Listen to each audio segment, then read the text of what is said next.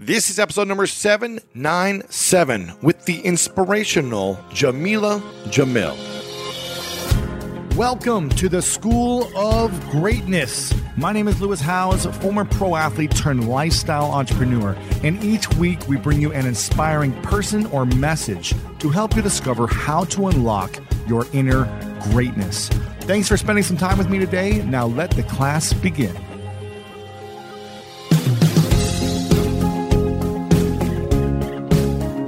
Brene Brown said, Courage starts with showing up and letting ourselves be seen.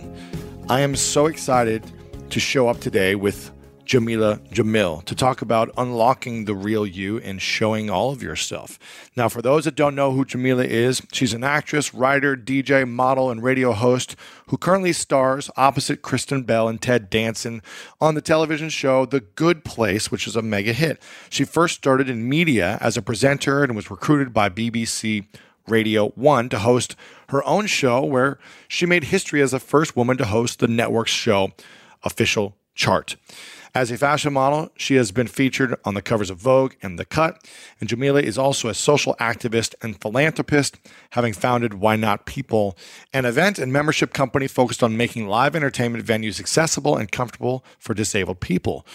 Most recently, she started the movement, which has been taking over the online world, an Instagram account at I underscore weigh for women to celebrate themselves, feel valuable, and fight toxic beauty standards. And in this interview, we talk about how she overcame feeling ashamed of her race and her body, how being injured for a very long time when she was younger helped shape her future and the lessons she learned during that injury, acknowledging privilege and using it as a key to open doors for others, the importance of mental health, therapy, and staying content no matter what you have going on in your life. That and so much more. This is a powerful one. Make sure to share with your friends, lewishowes.com slash 797. Let me know what you think at Lewis Howes on Instagram.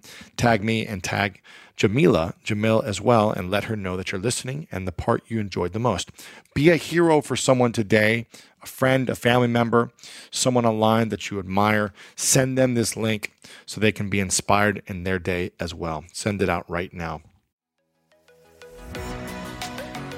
From now until March 19th, Whole Foods Market is running their sales event, Taste the Mediterranean. It's a store wide, flavor packed journey of regionally inspired selections. Save on Mediterranean inspired flavors like Parmigiano, Reggiano, charcuterie, and ground lamb. Find sales on animal welfare certified meat. Save on seafood like whole bronzini and sustainable wild caught sockeye salmon. Stock up on wallet happy Mediterranean essentials like feta cheese crumbles and whole wheat pita pockets. Wines from the sun soaked vineyards vineyards of Spain, Greece, and Italy start at just $8.99. Must be 21 plus. Please drink responsibly. Taste the Mediterranean now at Whole Foods Market.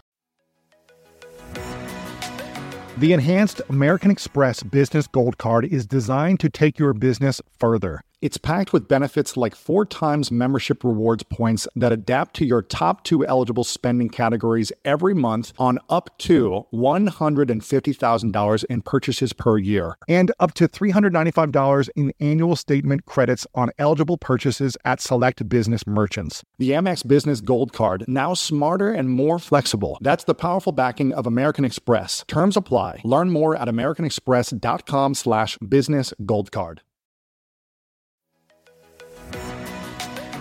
So many of us love coffee, like the living for it type of love. Some like it hot, some like it iced with a splash of creamer, and some like it with a cold foam topping. Many of us stop into coffee shops on our way to work more often than we'd like to admit. But now, thanks to International Delight Cold Foam Creamer, you can make cold foam coffee at home, or in my team's case, in the office, and it's a game changer. I was just chatting with a teammate of mine about our love for the occasional sweet treat coffee. Sometimes it's just the thing you need as a pick me up on a busy day, and we just stocked our office fridge with International Delight Cold Foam Creamer, and it never misses. The team's favorite flavor so far is the caramel macchiato. You just shake the canister and spray it into your coffee, and voila, you've got an incredible cold foam coffee, no frothing, fancy machines, or mess required. International Delight Cold Foam Creamer foams and creams your coffee from top to bottom. The best part, it works on both hot and iced coffee. It comes in three foaming, delicious flavors French vanilla, sweet and creamy, and caramel macchiato. So you can switch things up depending on your mood. Look for your favorite flavor next time you're at your grocery store and be prepared to say goodbye to your barista. International Delight Cold Foam Creamer. It's foaming delicious. I am so excited about this interview. I hope you enjoy this one. I think it's an important conversation that everyone needs to hear. Make sure to share with your friends as you're listening. Tag me, let me know what you're thinking. Tag Jameela as well. Without further ado, let me introduce to you to the inspiring Jameela Jamil. Welcome everyone back to the School of Greatness podcast. We've got Jameela Jamil in the house. Good Hello. to see you. Rocking and rolling. You're taking over the world right now. We met four or five years ago, roughly, mm-hmm. through a mutual friend, and uh, you've taken off since then. You just moved to LA. Mm-hmm. You were a big radio star in in the UK, doing a radio show and mm-hmm. hosting events and things like that. And you have an amazing story. I've learned more about you in the last couple weeks since I've been preparing for this. But can you share about? You had a really interesting childhood, and I read that you were bedridden for a year. You got in a car accident. And you were bedridden for a year or recovering for a year. Is that true? Mm-hmm. You're 17. Mm-hmm. You just told me before the interview that you taught yourself how to act by watching TV. Not intentionally. I just learned how to act and host and learned how to be around people from watching television. Everything I know is from TV.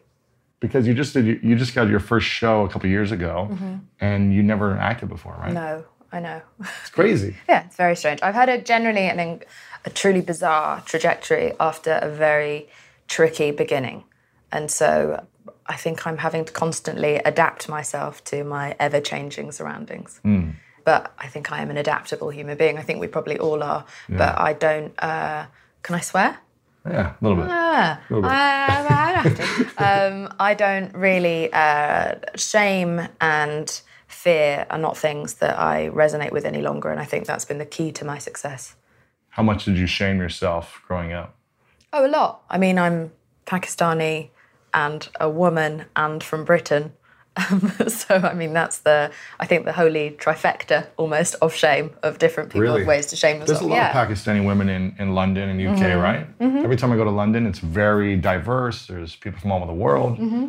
But women get very shamed within that culture, and you have very, uh, it's a very narrow parameter within which you are able to live freely uh, without being judged and shamed. Really? Uh, uh, yes, of course. How are, they, how are Um, they shamed in that culture, just so I'm aware? Well, I mean, I'm not trying to stereotype or bring any further Sure, negative sure. connotation towards Muslim people. Um, I'm not a Muslim myself, uh, just because I don't practice any religion. I'm agnostic, but I uh, am potentially actually atheist. But um, it is definitely a culture that still controls women quite a lot, and, and Mm. in many parts of the less developed cities within the Muslim countries, women really don't. I mean, a lot of them aren't allowed to drive or read or go to school or leave the house unaccompanied, and so you know, and we're shamed about sex and shamed about what we wear and shamed about how we behave, and so there's uh, there's a lot of shame within that culture, a lot of shame within in Britain. Shame is almost a badge of honor in Britain. The more you shame and flagellate yourself, uh, the better a respected you are. person you are. Yeah, Really? They only respect the They do not respect the win. They actually genuinely disrespect the win. And as soon as you win, you are no longer a member of the society, and you are pushed out as a leper uh, who is. Uh, So don't be successful. and no, don't be uh, don't be ambitious. Don't be too successful. Don't get ahead of yourself. Don't treat yourself. It's a very common thing within British culture to, if you compliment any woman on what she's wearing, any woman, uh, she will immediately tell you how cheap and old and uh, shit the thing that she's wearing Really? is. It's instant. It's it's. Uh, Why it's women a really bizarre thing. been, I've been. I feel like I've been. I, love to acknowledge people. Mm-hmm. I love to acknowledge them for the person they are and the the humanity I see in them and the love and the. It's also very American to compliment people, which is lovely. Is it? Yeah. So British people don't compliment. Oh people? no, no, no. no, Because- you have to self-deprecate uh, until you explode. But it's just like you're. it just shows that you have a lack of self worth when you can't receive the acknowledgement and just say thank you, you know, or a simple like nod. but to us it feels like a lack of conceit and i don't i mm. don't applaud this way of being. I think it's held us back tremendously. And sometimes i wonder where it comes from and i have a very far-fetched theory about it which is that i wonder if because the brits went to try to control i mean colonize and take over so many countries and then were slowly told to bugger off by all of those countries and now we have been left as this sort of tiny pathetic little island after having tried to be this empire i think that's why we've had to extra self-deprecate in order to I mean, almost like lie down on the floor so you can't really kick us. I think that in compensation for the loss of that empire that we strive towards, or they strive towards, because I'm Pakistani and, they, and Right. from a country that they Right. colonized and lost, I think that might be where it comes from, perhaps, that just the self flagellation is because of the shame of, of striving and failing. Wow. Now, who do you think shames more to women? Men shaming women or women shaming women? men shaming women and men pitting women against one another. And there is still, of course, an oppressive patriarchal institution that runs Hollywood, it runs media, it runs most of the big corporations in the world. Uh, I mean, something in the 90%, I, I believe. And so it means that we are we're being hazed from every angle women by different different outlets and different ways and different forms. And so i think that unfortunately this does come from male shame that has been ingested by women mm. and we've started to use it against ourselves. And so what i'm trying to do is empower women to stop rather than wait for men to stop shaming us I think it is more empowering to say, why don't we now try to take agency over our own sense of self and our own sense of shame and, mm. and kill it ourselves? So kill it so it doesn't matter what someone says to you. Yeah, I just don't care. Like, I don't care now. I used to care so much about what people thought about the way that I looked. I was anorexic. I cared about the way that people perceived me. I was a very socially anxious person. And now I just, I don't feel that way. I don't mind getting up on stage in front of 100,000 people and talking. I'm not self conscious. I try jobs that I'm fully inequipped for. Uh, and I, uh, I often make an ass of myself publicly. I speak straight from my mind onto Twitter, which is a very public forum, and I don't ever edit myself. And I write blogs that are unedited, and I'm willing to go back on what I've said and apologize publicly. I don't feel shame anymore. I have murdered my shame. How does someone murder their own shame? It's a very long process of like sort of divide like dividing all of your different types of shame up, especially if you're a woman, especially if you're a woman of color. There are so many different forms of shame that you are having to navigate through all of the time. And so you isolate each one and then you go after which of the different things in your life you need to eliminate in order to rid yourself of that. Can you share some of, Can you share some of the shames that you've murdered off and kind of the process for eliminating Yeah. each one and which one was the easiest the shames and the hardest of the shames? I mean, they've gone anywhere from the way that I look, because I growing up, I only saw thin white women Body uh, image, glorified as beautiful. So body image shame, of course, which I mean, it's not hard to figure out where that came from, and that was pre-social media. Uh, where Right, it right. didn't come to find me, I had to go and seek it out. Yeah. Thank God I was born in the 90s, otherwise, I would definitely be dead now. I don't know how Born in the- teenagers are struggling. I, I mean, how 90s? they're surviving. Yeah, I was, I was, no, I was born in the end of the 80s and I was But a lived in the teenager in the 90s, 90s. 88. Yeah. So I think that had I not grown up then, if I'd grown up now in this current time where be you are hunted almost by screwed. shaming brands, it really feels like that. That I don't know what I would do. I don't know how teenagers are coping at all. In fact, they're not. Like the numbers are the highest they've ever been of, te- of teenage cosmetic surgery, uh, eating disorders, self harm, and uh, and depression and anxiety. And, Loneliness, I mean, the suicide rates in teenagers have just accelerated so fast that I, I'm afraid of having children because I don't know what I'm bringing them into. It feels irresponsible currently to to not do everything in my power to clean up this dirty world before I bring a child into it. Wow. So the body image. The body image. was the first. I felt shame about my race because I grew up in a time where there was no representation of my people. You had white people playing my people.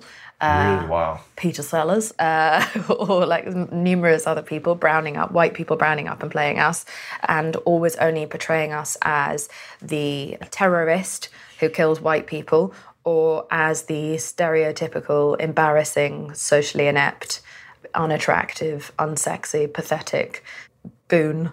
I guess always playing the fool. Uh, I never saw women who looked like me being seen as the the strong one or the object of desire. And that definitely harmed me and made me internalize a lot of self hate about my Really? race for a really long time. And that's what that does. Uh, that's what a lack of representation does. You didn't have any role, positive role models No, on you, TV. yeah, and so yeah. you naturally internalize that as there must be something wrong with me if nobody is ever glamorizing or glorifying that. Right. Like I'm never the hero, so there must be something wrong with me. There's no brown Barbie. There's no this, that, and the other. I'm talking about when I was coming up. Yeah, of course. And so I had huge shame around my culture, and there's still so much shame around being brown. I mean, bleaching creams, like Fair and Lovely, and all these different things are still being sold en masse in countries where you have a lot of brown people, both within the within the brown and black community. Like bleaching is still huge. It's still a thing, which is so bizarre because you have now white people trying to make themselves look brown and exotic and, and, and of a different race, and yet you still have this self-hating aspect within darker skinned cultures. Why is that? If if whiter people want to be more exotic looking, Well, it's always beige. No one ever wants to be. No, white people aren't looking to be very dark skinned.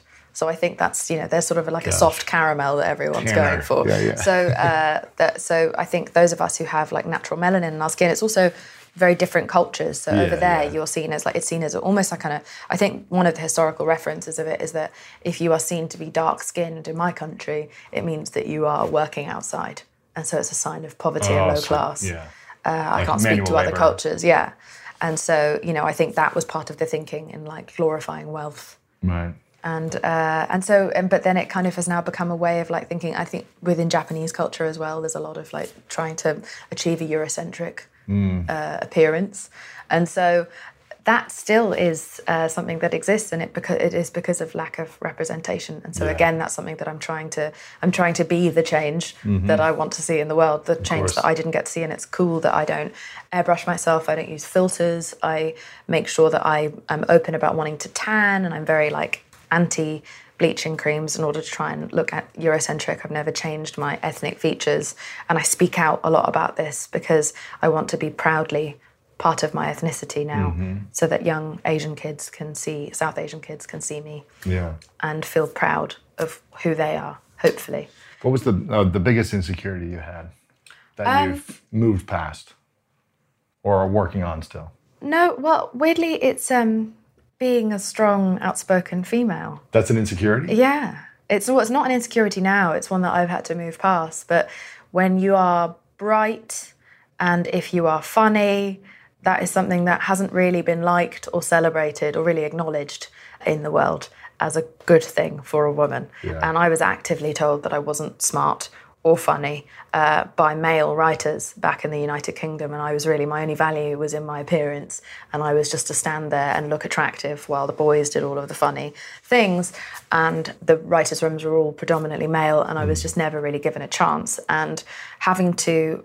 And also dealing with a lot of masculine insecurity. I'm not saying all men do this. There are lots of secure, wonderful, ally men who are great. I'm not all menning this, but there are also a lot of men who are very threatened by an intelligent woman and by a powerful woman and Yeah. by a woman who's willing to speak out and not.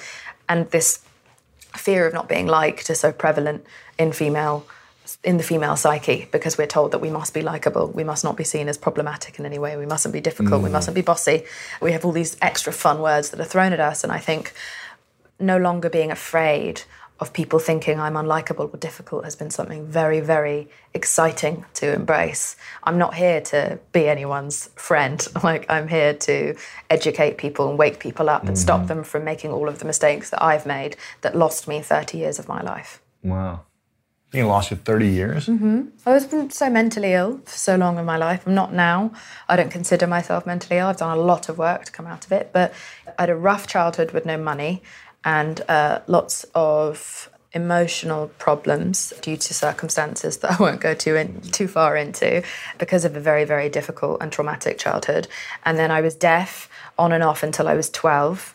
Uh, I think they noticed I was deaf at about one and a half, and so I would have to have. I had maybe seven operations until we were able to restore just half of my hearing back. I still only have partial hearing now, and I'm thinking about getting a hearing device at the moment because it's it gets worse as you get older.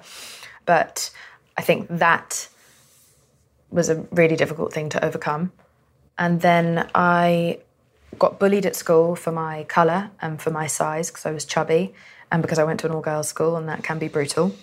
Hmm. And then I was hit by a car into another car and hurt my back so badly that I couldn't walk for over a year and a half without crutches or a, a walking frame, and uh, was pulled entirely out of like the social socializing and the social growth of being a teenager, learning how to acclimatize to other people. Uh, I was just this little sort of like isolated weirdo who had no one come to visit me, no one spending Really? time with me. Yes. And so I spent sometimes sort of a whole week entirely on my own without any real human interaction other than my brother, who himself was incredibly sick at the time, who would take me to the toilet. But other than that, I had no real interaction with anyone. So I would watch television from the second I woke up until the second I went to sleep. And watching television and daytime TV. So we're talking Dr. Phil, Oprah, uh, Maury, um, Springer, Ricki, Jerry yeah. Springer, like everything. Weirdly, this is, and then all of like NBC's shows like Friends and Frasier and t- uh, Seinfeld yeah, Seinfeld, everything I watched. And so those characters became my friends, Hmm. and those people became how I learned social norms. And the TV shows uh, that I was seeing, the daytime TV shows, were helping me understand that my trauma that I'd gone through up until then, emotionally and psychologically. So and so I genuinely, weirdly, I owe a lot to daytime TV because it helped me identify the evils in my life and start planning how to get away from them. Wow. So everything I know, I own to a television. And now you're on TV. and now I'm Full on circle. TV. I'm Look at full you. circle, Look at yeah. you. I want to take a moment from this interview and share with you guys about my Inner Circle program. Now, imagine what would happen if you had every resource that you could need all in one place to help you grow your business, to help you grow your audience online, to help you generate more leads, more sales for your passion, for your coaching, for the offerings you have. What if you could have the top experts every single month teach you their strategies behind the scenes in a two hour live training? and have coaching from me and a panel of my inner circle team coaching you on your specific needs to help you build your business and live the life of your dreams. Well, you can get that each month inside the Inner Circle. Now, the Inner Circle is a group with thousands of entrepreneurs from around the world who are learning, who are getting coaching, who are being held accountable to their business goals and their dreams. Each month, we help you unlock more potential for your business and your growth. If you want to be a part of this incredible community, then I want you to join the Inner Circle today by going to lewishowes.com slash inner circle. Again, check it out right now, lewishowes.com slash inner circle. And now, let's get back to this interview. Do you feel like your character is uh, empowering people watching you to break through so- certain norms or beliefs? probably not my character, but I think the fact that, uh, as in Tahani, the character I play on the show, yeah, I think it's just great to see a South Asian woman whose main storyline isn't about being a South Asian. It's just sort of. It's not really important to my character, and I think that's really brilliant. And I love that about Mike Schur that he doesn't tokenize ethnicities. He just wants to show on screen what we see out in the world, and you see that within all of his work. Everything is very diverse and just very normal, and people respond to that because they can actually identify with it. We've seen, we have categorical proof of how much success you have when you include the people that we have disregarded for so long. Look at Black Panther, look at Crazy Rich Asians, yeah. look at um, Bridesmaids and The Good Place. Like all these hits Yeah. are happening because people are denying most of the world uh, of representation just means you're denying yourself a huge spending power because people can't relate to the stories anymore so they've stopped going and they've stopped paying to see storylines that they can't relate to Yeah. gone like it's it's just dumb Yeah, it doesn't make sense. Yeah. It's like when you deny yourself, when you deny women their rights in certain countries in this world, and then you wonder how you're still a third world country. It's like, well, you've denied yourself half a workforce. Right. Why are you giving yourself all this extra homework? Let the women work. And then you will no longer be a third world country because you will have a double the size of a workforce. Everybody wins. And so it's cool to be a part of a show that definitely it runs throughout all of it. I think there could still stand to be more disability representation and more uh, LGBTQ plus IA. I don't know. I think I think that's right. I think I think uh, Glee did a great job with that. Yeah. Mm-hmm. uh, five years ago, whenever this was, I remember I watched this show all the time. Mm. You know, it was kind of my guilty pleasure. That and Nashville because I like singing shows Oh, yeah. I can't sing, so I'm like I, I like what I can't do. And uh, you know, they had someone in a wheelchair. They had some, you know, people of all races and colors. Yeah. And And look at the success. straight. Yeah, it was a huge hit. Huge It's super cool. So it was very inclusive.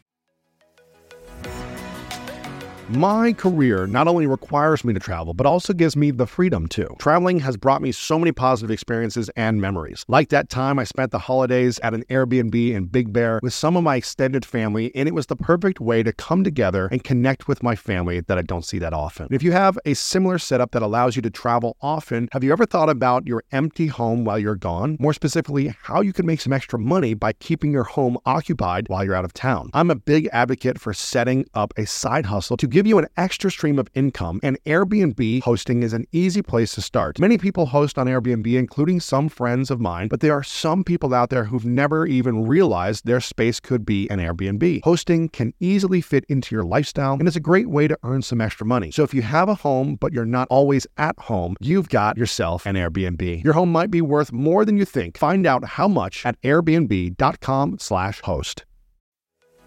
Isn't it obnoxious when companies have those sneaky gotchas hiding deep in the fine print or bills that seem to go up for no dang reason? Like when budget airlines promise a cheap fare, but then charge you for every little thing until you realize you're paying even more than you would have elsewhere? At Metro by T Mobile, there's nada yada yada. That means no contracts, no price hikes, no surprises. They don't even want me to speed through the legal, so here it is. When they say no price hikes when you join, they mean your price will never increase for talk, text, and smartphone data plans. Their only exclusions are for limited time promos, per use charges, and third party services. I guess that really is nada yada yada. At Metro by T Mobile. Nada yada yada. Think of all the amazing things in life that are expressions of just you. For instance, the song you stream over and over again while you're in your 13th hour of gaming at 4 a.m. in the morning with all the lights off, trying not to wake up your roommates, or the recommendations that you share with your friends on the top six comedy podcasts that are the best to listen to on your way to the gym and back, or even your new haircut, which may or may not be an epic bowl cut from the 90s and hopefully is. Everything that makes you, you, makes all the difference. State Farm believes insurance should work the same way. Your plan, your coverage selections can be personalized by you, and the ability to choose the plan that you want by picking the options that fit you, like choosing to bundle your home and auto policies, is what the State Farm Personal Price Plan is all about. Getting the coverage you want at an affordable price just for you. Prices are based on rating plans that vary by state. Coverage options are selected by the customer. Availability, amount of discounts and savings, and eligibility vary by state. Now, how did you get this role in the first place? Because you came here to be a screenwriter, isn't that right? I did. So you're just like writing, and then someone said audition for this, or what? Well, if we go back 10 years, I was an English teacher Mm-hmm. who was approached by a producer in a pub who said that he thought I was like, we started a conversation and he said he thought I was funny. And there was this huge national audition going for this big hosting job in the UK. And I was like, oh, no, thank you. I'm, I'm happy in my career. Teaching high school English? Or I was teaching English as a foreign language and I was teaching high school English. Okay. So in two separate schools I was working at the time. And I was like, oh, no, thank you. I think show business is a bit trivial and um, pathetic uh, and full of boring, strange people. I wasn't entirely wrong. Uh, some of it, some of that is true, but um, but then he said it was a thousand pounds a day, and as a young English teacher, you don't like you barely make a thousand pounds a month. Right. And so I just went for the audition for the sort of why the f- not of it all. Um, I'd read this book by Danny Wallace called The Yes Man about a depressed man who decides to say yes to absolutely everything in life.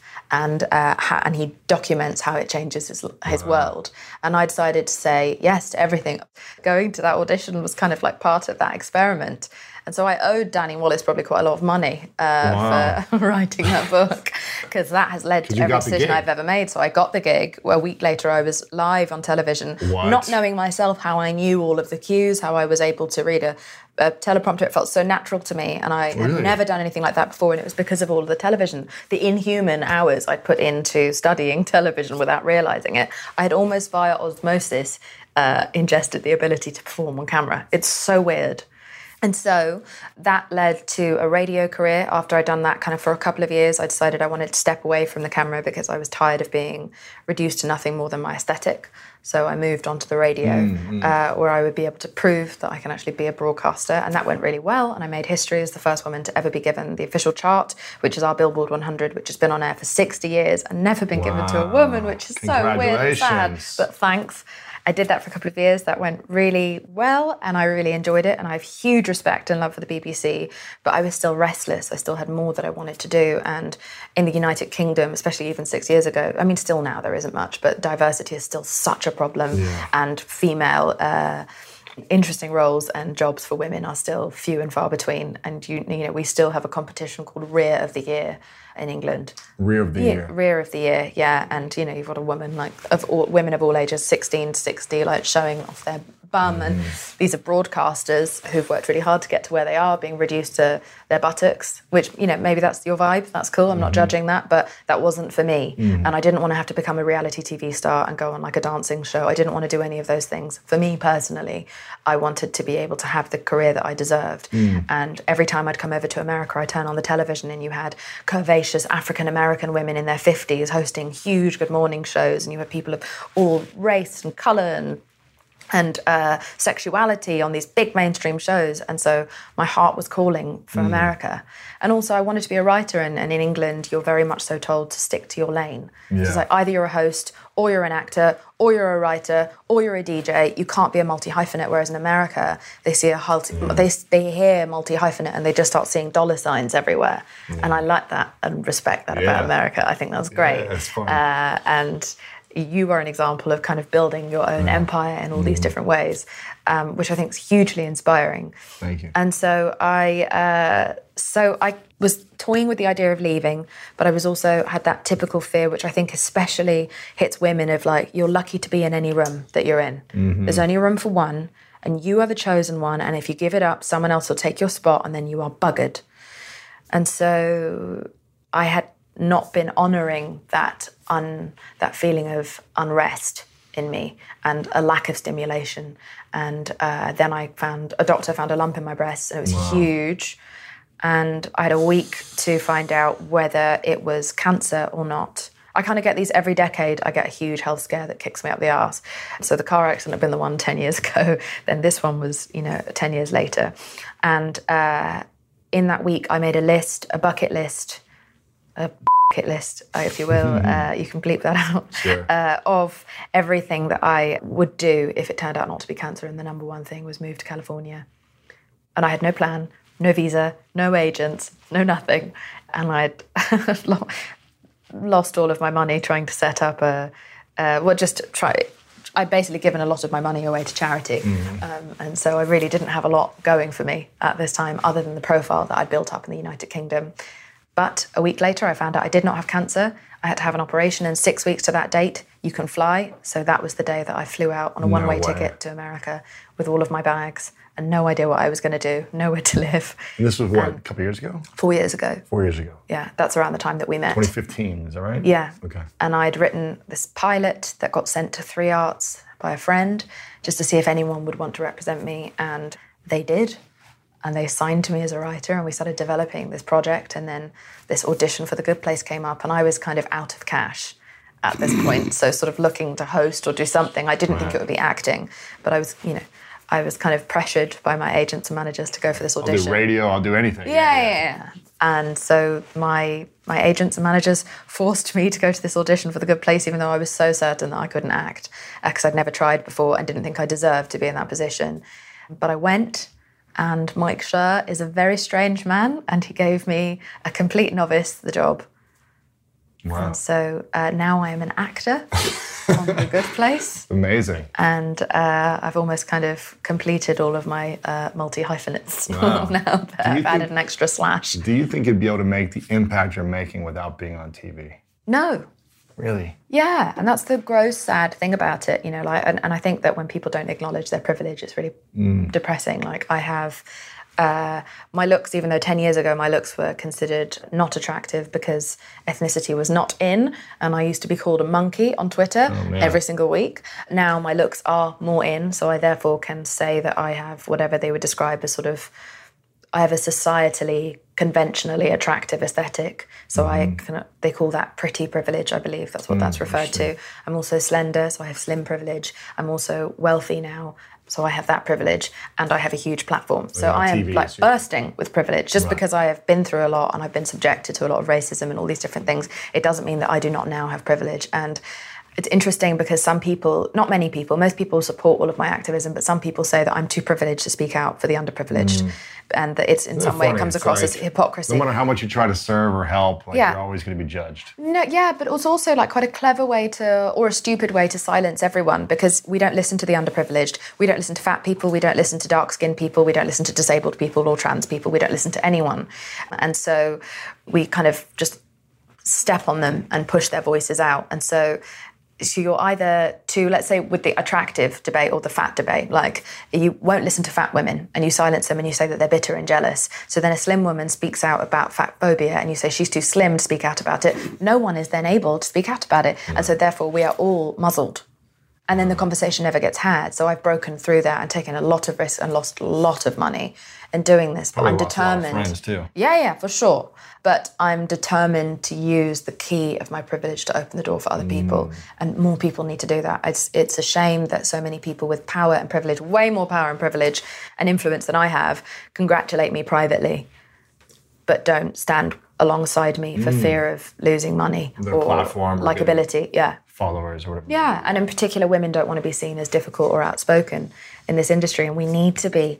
We have to be. And yes, you do lose money, and yes, you do piss people off, and you do incur some negativity, but it's worth it for what you are doing to change in the world. Like New York Congress are now taking a certain diet tea brand and making it they're trying to make it illegal for minors to be able to buy these diet products because of my campaigning and Wow, they've like specifically Teas shouted me the out the fit teas and the flat tummy teas and all these different things that I have exposed as having la- basically just being laxatives, the glorified laxatives that are being sold to very young people that um, make you poo a lot for one day, and that's why you have a flat stomach, and then you don't poo again for many days afterwards. Really? Yeah.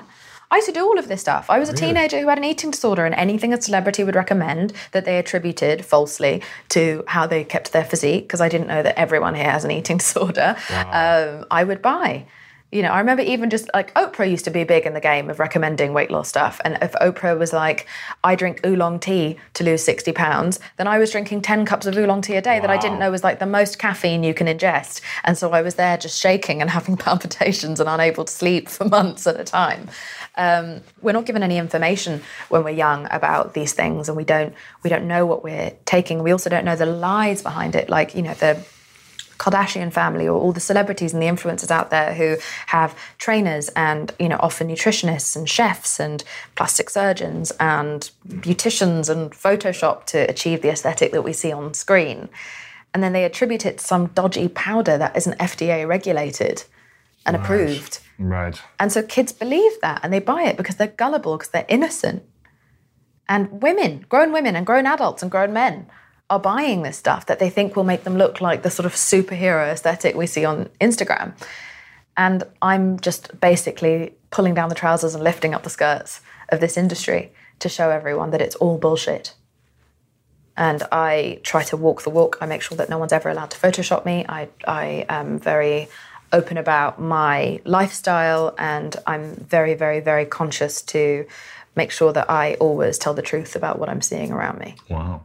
And you started this account, was it a year ago, I think? I Weigh? I weigh, yeah, I kept on seeing pictures of women, famous women who. like Kardashian. Kardashians, Selena Gomez, Taylor Swift, all these people who are worth like tens of millions, sometimes a billion. And their weight would be written across their bodies on Instagram. And Their weight? What do their mean? weight is in their like in kilograms or pounds, like their weight. their so weight. like 50 53 kilograms would just be written across each of their bodies with their height. Really? So that you could compare your weight to oh, their wow. weight. And we do this with all female celebrities. My false weight is somewhere on the internet. Like I've never given anyone consent to do that. It's also not my real weight. I think I weighed more than that when I was born, uh, whatever number is written across my body. But we do this to terrify women into uh, losing weight, and then they have to go and buy all these quick fix weight loss products in order to do that, and they panic about it and think about it all day, which I feel like is almost uh, either deliberate or non-deliberate, but I think it might be more deliberate. Brilliant tactic to slow women down is if we're always being neurotic about our appearance and worrying about time and worrying about gravity and wrinkles and all these different things that are coming to us all. We celebrate wrinkles in men and we think that grey hair and wrinkles in men are sexy and dignified, and we shoot men in high def on magazines and we don't airbrush them and and uh, and whatnot on on screen, we we always show the older man with the much younger woman. Like we really value an older man, but an older woman has to be sort of airbrushed to the point where she looks like an emoji on the front cover of magazines. And we even do that on screen. They spend millions making someone making a woman look younger, even though she's playing opposite an appropriately aged man. So if you haze people with this much misinformation about what is completely natural and you shame them about it all the time, then what happens is that they spend time that they could be spending on growing their business, their mm. mind, their mental health, their family, their social circle. They're not growing anything because they're consumed with this sort of evil, pointless, nonsense thought pattern of self hatred Yeah. And it wastes time and it wasted a lot of my time and now that i don't really like spend a lot of time i sort of look in the mirror once in the morning put on a bit of makeup if i feel like it and then i get out of the house and i'm not worrying about it or thinking about it all day i consider every inch that my thighs and my arms grow to be a little act of resistance against an industry that taught me that i have to be thin and i have to take up as little space as possible in order to be deemed valuable Right. What are the biggest lies that uh, we're told right now? The toxic lies that we that just aren't true. Oh, I mean, where do we start? There could be an encyclopedia of lies. Almost everything we're being told is lies because we're being sort of fed constant fear about one another. And for those who are privileged, we're kind of the, the people at the top are kind of teaching them that equality would would be oppression for them. And so mm. privileged people are afraid of extending their privilege to other people and sharing their privilege with other people because they're thinking only about what will be taken away from them rather than what other people have been denied all of this time. And we don't we're not taught to share we're taught to fear sharing. And we're taught greed is uh, a good and fair right thing and we demonize people who don't have privilege and say it was their fault. And i think part of that comes from there's a woman called your fat friend on um, twitter who once told me that she thinks that our fear of, i'll just use this as an example she said our fear of obesity uh, and the reason that we're so fat phobic and so rude about fat people is that it's our own fear of becoming fat ourselves that makes us blame and shame them and be like, you caused this, this is all your fault, you're lazy and stupid and uneducated and greedy. And we demonize them because then it makes us feel separate from them, be like, that could never happen to me. There's something wrong with them. And we do the same thing with poor people, we do it with a lot of marginalized people. And so, fear.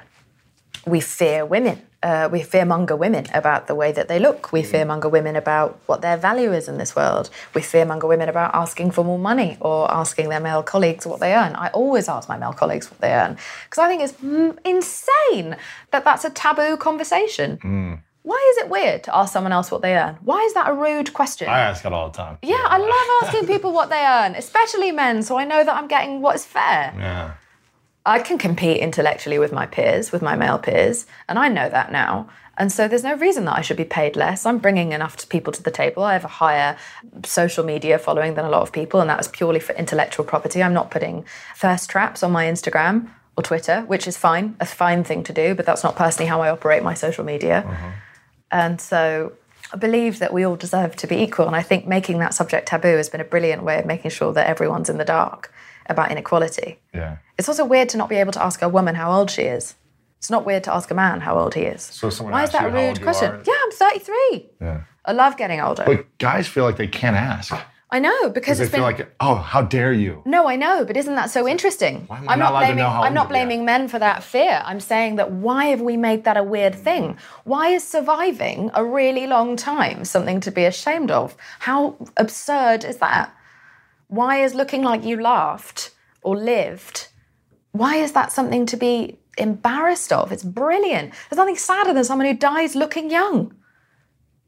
What a sad like waste of a life. I don't want to see a young person dead. I want to see someone old. Wrinkled and Wrinkled and, and gnarled. I'm Yeah. going to be gnarled when I'm older. I'm going to be wrinkled. It's going to be all over my face. I'm going to look like a giant testicle. And that's fine with me because I'm going to be a testicle that lived without worrying and laughed and loved and didn't spend too much of my life thinking about these things that are fundamentally unimportant. Mm, amen to that. Love that.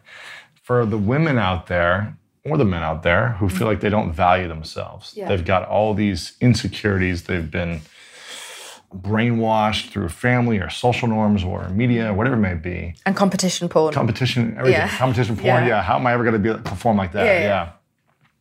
How does someone? How did you start to let go of that and value yourself, your self worth? And what would you recommend to someone listening who's really struggling with that? Oh, therapy.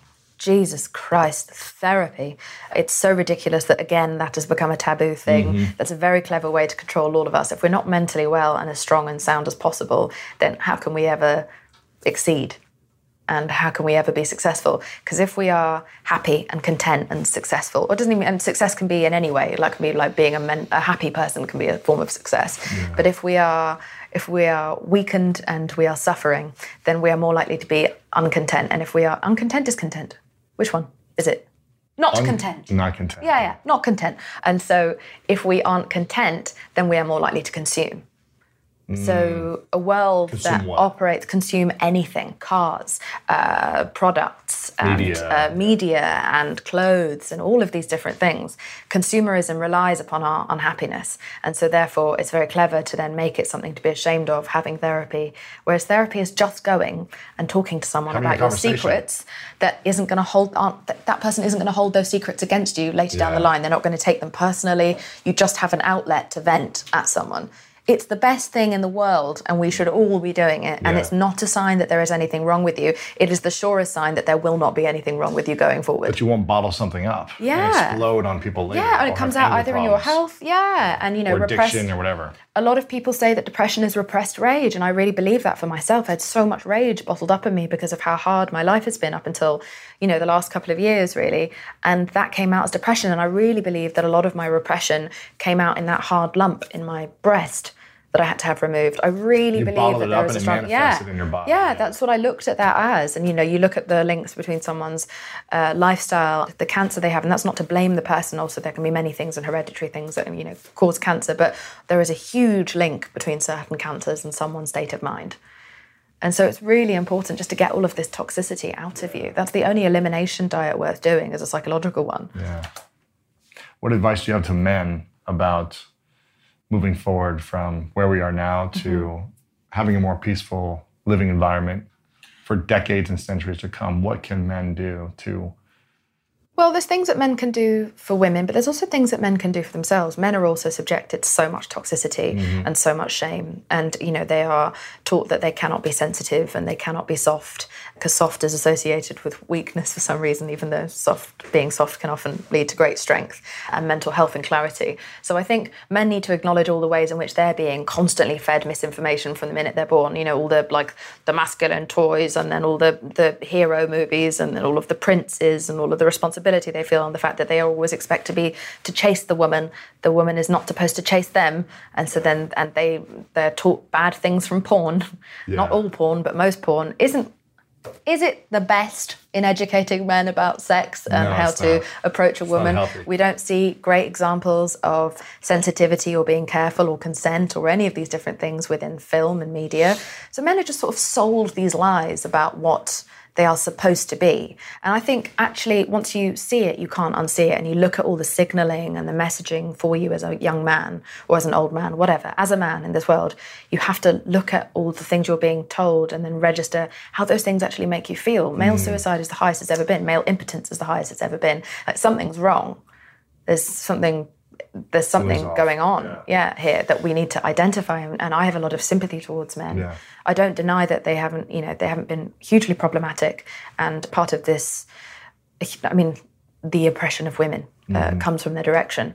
But I also register that a lot of men grow up indoctrinated into this society that, They- that teaches allowed to men be to be unhelpful to women. Yeah. just like women aren't allowed to be a certain way, men Mm-hmm. aren't allowed to be a certain way. And I think men are sort of like taught to fear women's strength. I think that maybe there's a perhaps an insecurity on like a sort of deep, almost cellular level that makes these men afra- makes some men afraid, uh, especially in certain countries more than others. That that they're really only they're redundant beyond their seed.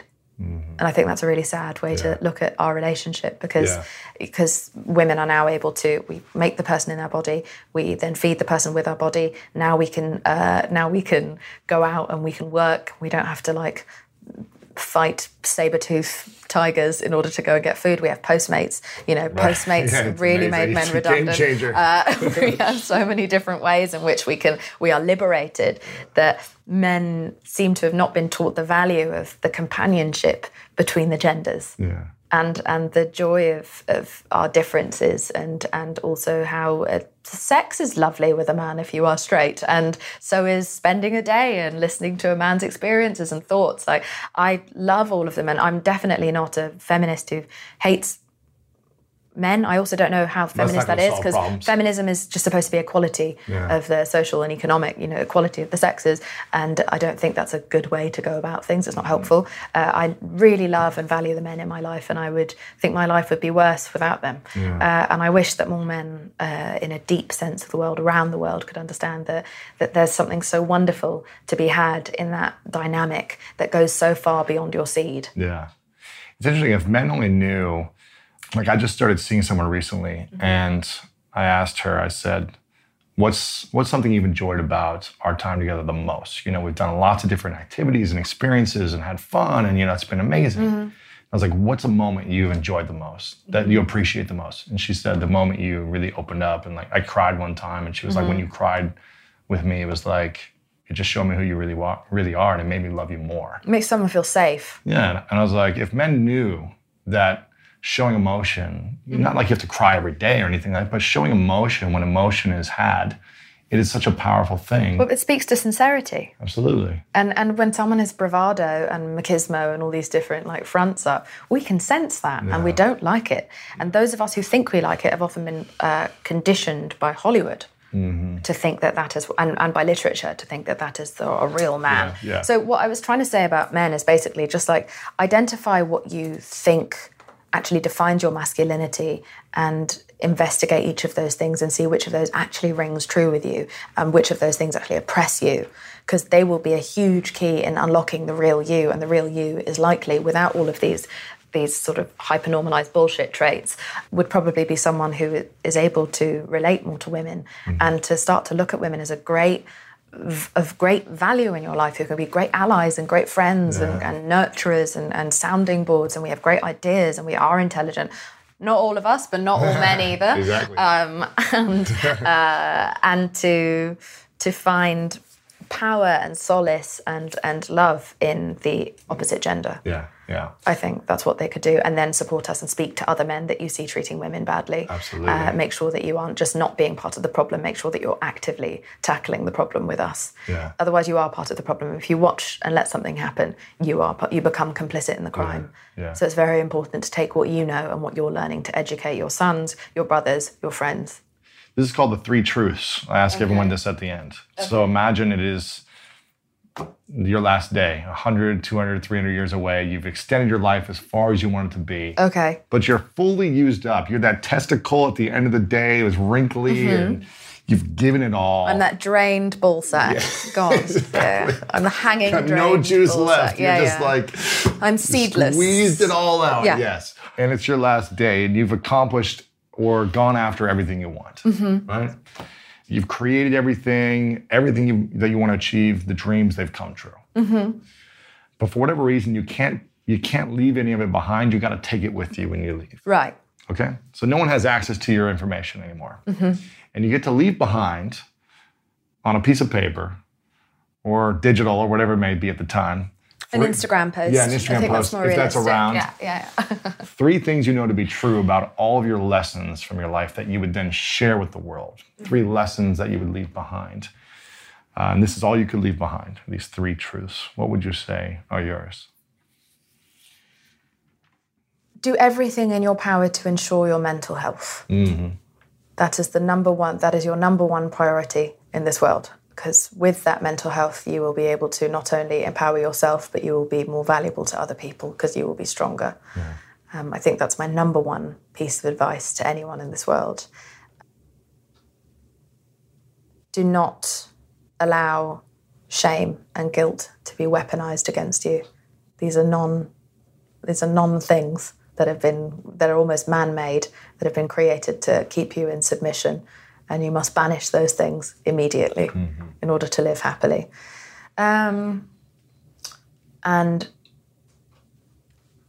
make sure to be affectionate because physical affection to me is is the number one favorite part of my life. All of the money, all of the success, all of the attention, fame, and celebrity that I get to enjoy. None of it means anything more than waking up in the morning and having a coffee and a cuddle with mm. my boyfriend. Mm. And that is so that is truly like of everything that I achieve. I love the activism. I'm very proud of everything that I've achieved, but truly like the relationship that I've worked really hard to build with a loved one and with my friends and being affectionate.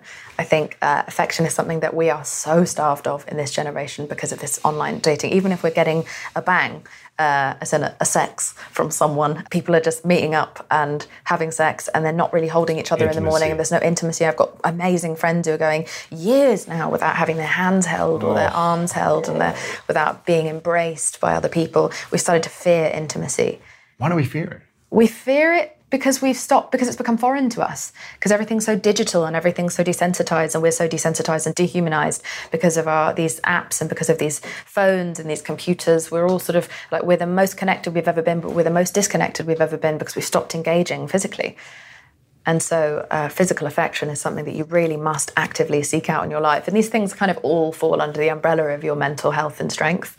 But if I could have a fourth, not that I'm Go allowed ahead. one, Go but ahead. gratitude, ah, really, really, truly. I know that sounds like a very LA thing to say, but if you are if you are grateful and you are content, then you have beat the system You have. and you will prevail. It's hard to be angry and grateful at the same time. Exactly. But if you are if you are grateful and content, then they haven't managed to control you. Yeah. and you are doesn't no longer a, yeah, and you are no longer a, a sort of a pawn in the game of hmm. consumerism. Yeah. A pawn, not a porn. No, For those who couldn't understand the accent. Uh, so it's imagine it's your last day still. We're still in the theme. okay.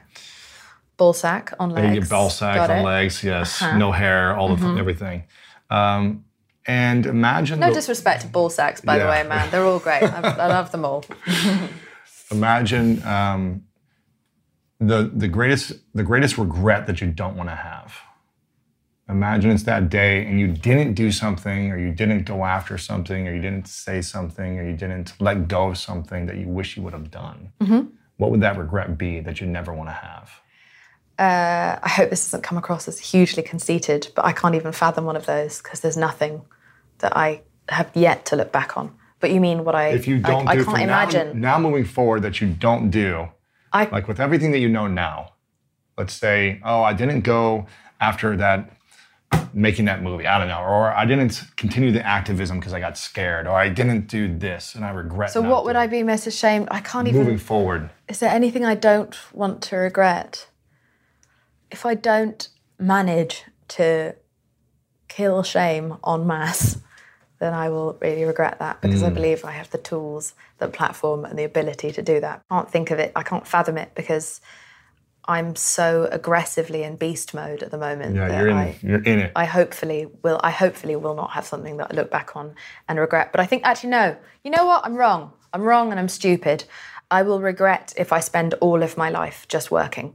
Because currently I just work 24 hours a day and I don't have a social life. And it's very exciting what I get to do and very stimulating, but I also uh, am not taking care of myself appropriately. And so if I achieve all of this success and I save all of these other people and I make all of this money and this empire that I'm trying to build, but I didn't also take the time out to enjoy my life and stop and look around, I think I will really regret that. And so I have that in the back of my mind all of the time the concept of balance because that'll be that'll be sad. I don't want kids who are just proud of me. I want kids who, if I choose to have children and uh, if I choose to stay with one person, I want that person to have remembered my love, not just my achievements. Yeah, that's. I like that answer. That's great. Thanks. And I've got two final questions. If we could go back to the 17 year old Mm-hmm. who was had no interaction with people for weeks at a, at a time, only watched TV, Mm-hmm.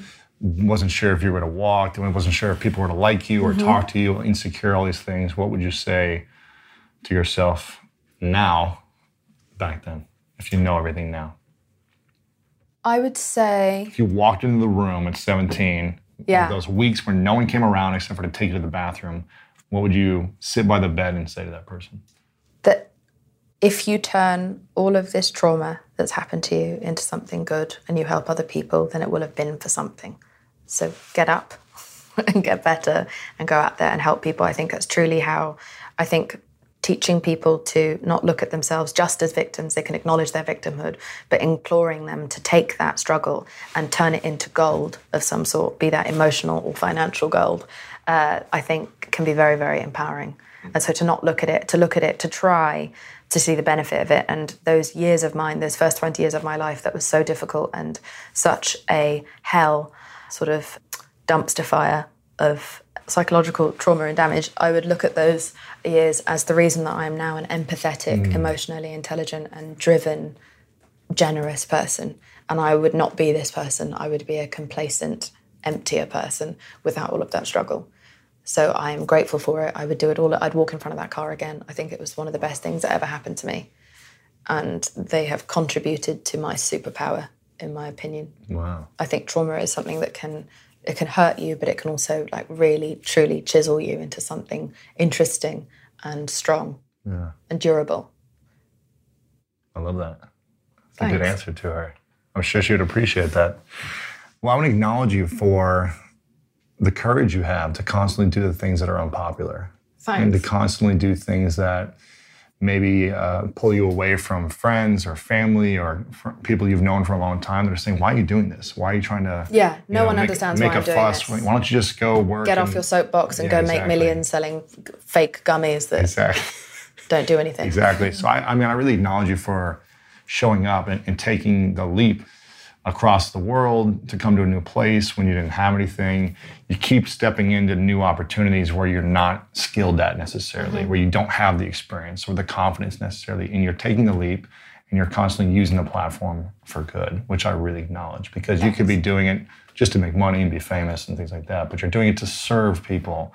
And I think that's a great quality to have. Thank you. I am also still ignorant and problematic and stupid in many ways. This is the clumsy. Brit in you. But this is but, the Brit in you. Got to receive. but- you got to receive. but- Don't go back No, to the I the just want to make ways. sure that we don't like just saint Oh, that me you're up not too perfect? hard. Oh, yeah, oh, yeah, I- yeah, yeah. I understand. Like, let's just be real for a second. No, I but get that it. doesn't discourage me from knowing that I can do better. of course, we're all learning and growing. I'm, Yeah, yeah. I'm ignorant in my Don't worry, too. I'm Don't I'm worry. more yank in that weigh. I respect the win and the hustle. That is good. How can we support you moving forward? We can follow you on Instagram. on at i underscore way w e i g h, which is the platform I built to empower people to uh, measure themselves and value themselves via their attributes, their um, contributions to society, the things that they mean to people, how they make people feel, the things that they have overcome, the things that they are still currently struggling with. It's an incredible platform that is at six hundred and fifty thousand Crazy. followers already with, with with with no social media team. I don't know what an algorithm even is because I am old and uh, for this generation, um, but it just happens so organically, which is so cool. So follow us there. You can follow me on my Instagram and my Twitter if you would like to see a radically in- inclusive feminist in progress who is very willing to learn so publicly um, and embarrass myself so frequently. But you can come to my space and feel like it's okay to have ignorance as long as you're willing to try to do better.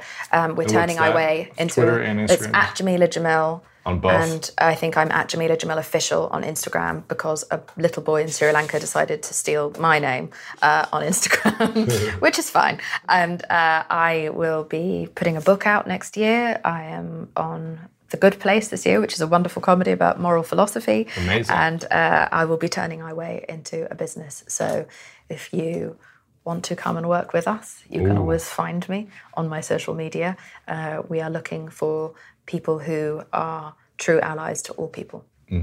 So on I Weigh, they can create a post as well. They can see an can example on I Weigh and then share yeah. and tag I Weigh. And Absolutely. you guys reshare some of those sometimes I see. I'm going to do one of those too now. I'm inspired. Thank you. I would Yeah. love that. I'll Thank you. We too. really, I really want more men involved in my Yeah. activism and in, and in my, uh, in what I say about feminism Yeah. and stuff. Like I, I really believe in the potential of our future as a, as a, a, Humanity? a humanity and as an allyship. Yeah, of course. This is the final question. It's what's your definition of greatness?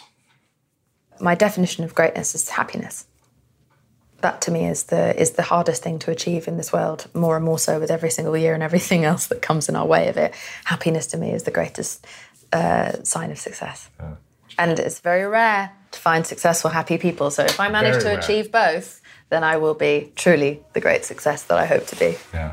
Thank you, Jamil. Appreciate it. Thank you so much. Appreciate it.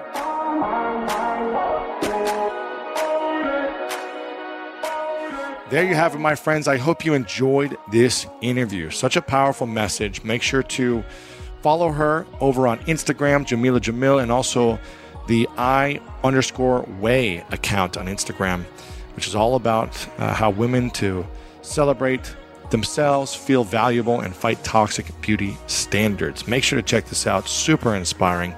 We'd love to hear your thoughts on this. Share it with a friend, lewishowes.com slash 797 or you can just text them a link from this podcast app where you're listening and be a hero and a friend for someone today by spreading the message of this podcast and the message of greatness.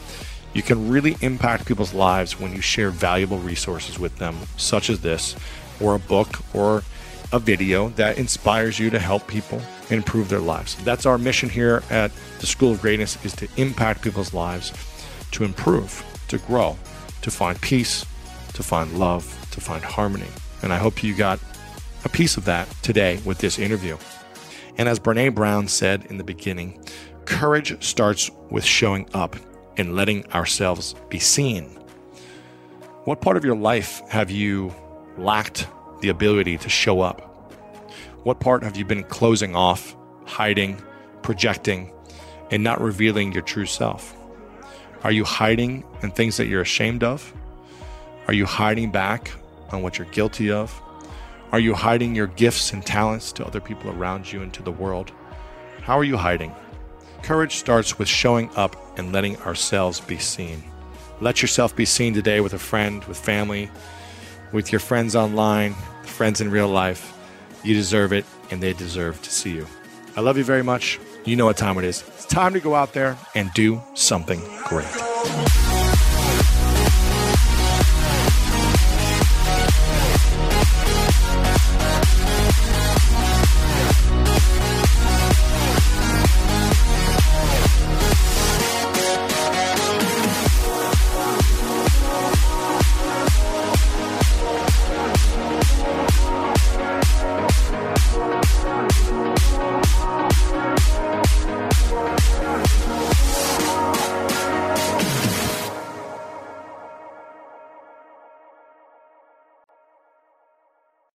Addiction plays hardball. He would hit me with these verbal attacks. I just said to him, I love you so much. You're such an amazing person. I can't take this ride anymore. It was the fact that dad made that sentiment and broke down. And years later, he told me it had a huge impact on him. Sometimes doing what's right for your loved one is the hardest thing to do. Caron is that right thing. Visit caron.org slash lost.